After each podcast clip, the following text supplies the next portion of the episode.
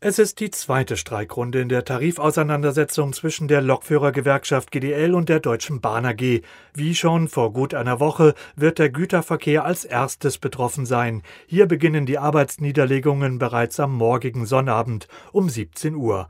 Ab Montag dann parallel ein 48-stündiger Streik im Personenverkehr, beginnend um 2 Uhr in der Früh.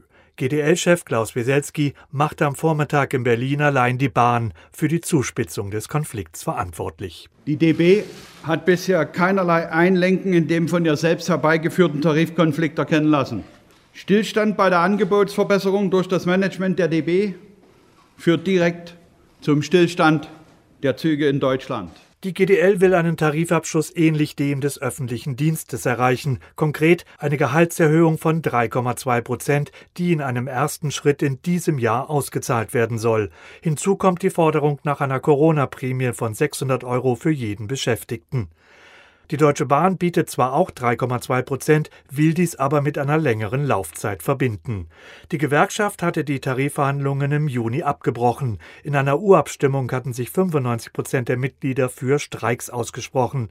Klaus Weselski sagt, er werde nur dann an den Verhandlungstisch zurückkehren, wenn es ein neues Angebot gebe. Das Management, so ist die Tarifmechanik und die Tarifarithmetik, hat ein wesentlich verbessertes Angebot vorzulegen. Ansonsten bewegen wir uns vom Angebot her auf dem Stand vom 7. Juni und dort sind bekanntlich die Tarifverhandlungen gescheitert. Die Bahn AG spricht von einer völlig überflüssigen Belastung der Reisenden und der Kunden im Güterverkehr.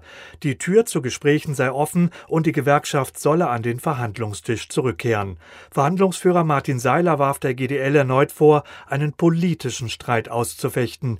Hintergrund: Im Bahnkonzern gibt es zwei Gewerkschaften. Die Mitglieder stärkerer Eisenbahn- und Verkehrsgewerkschaft hatte bereits im vergangenen Jahr einen moderaten Tarifvertrag abgeschlossen. In den Bahnbetrieben konkurrieren kämpfen beide um die Beschäftigten. Laut Tarifeinheitsgesetz käme der Vertrag der stärkeren Gewerkschaft zur Geltung. Martin Seiler. Offenkundig geht es nicht nur um Löhne und Laufzeiten, es geht um einen erbitterten gewerkschaftspolitischen Kampf. Die GDL möchte in Bereiche vordringen, wo die EVG bereits tarifiert hat. Und um das geht es tatsächlich. Und das leider auf dem Rücken der Bahnkundinnen und Bahnkunden. Und das ist mehr als bedauerlich. Beide Seiten werfen sich vor, zu tricksen oder sogar die Unwahrheit zu sagen. Klaus Wieselski geht davon aus, dass es auch noch zu weiteren Arbeitsniederlegungen kommen könne. Wir werden aber auch bei zukünftigen Arbeitskampfmaßnahmen nicht mehr verhindern können, dass diese länger und auch über Wochenenden gehen. Wir haben erneut Rücksicht auf die Reisewochenenden genommen oder auf das vor uns liegende Reisewochenende genommen.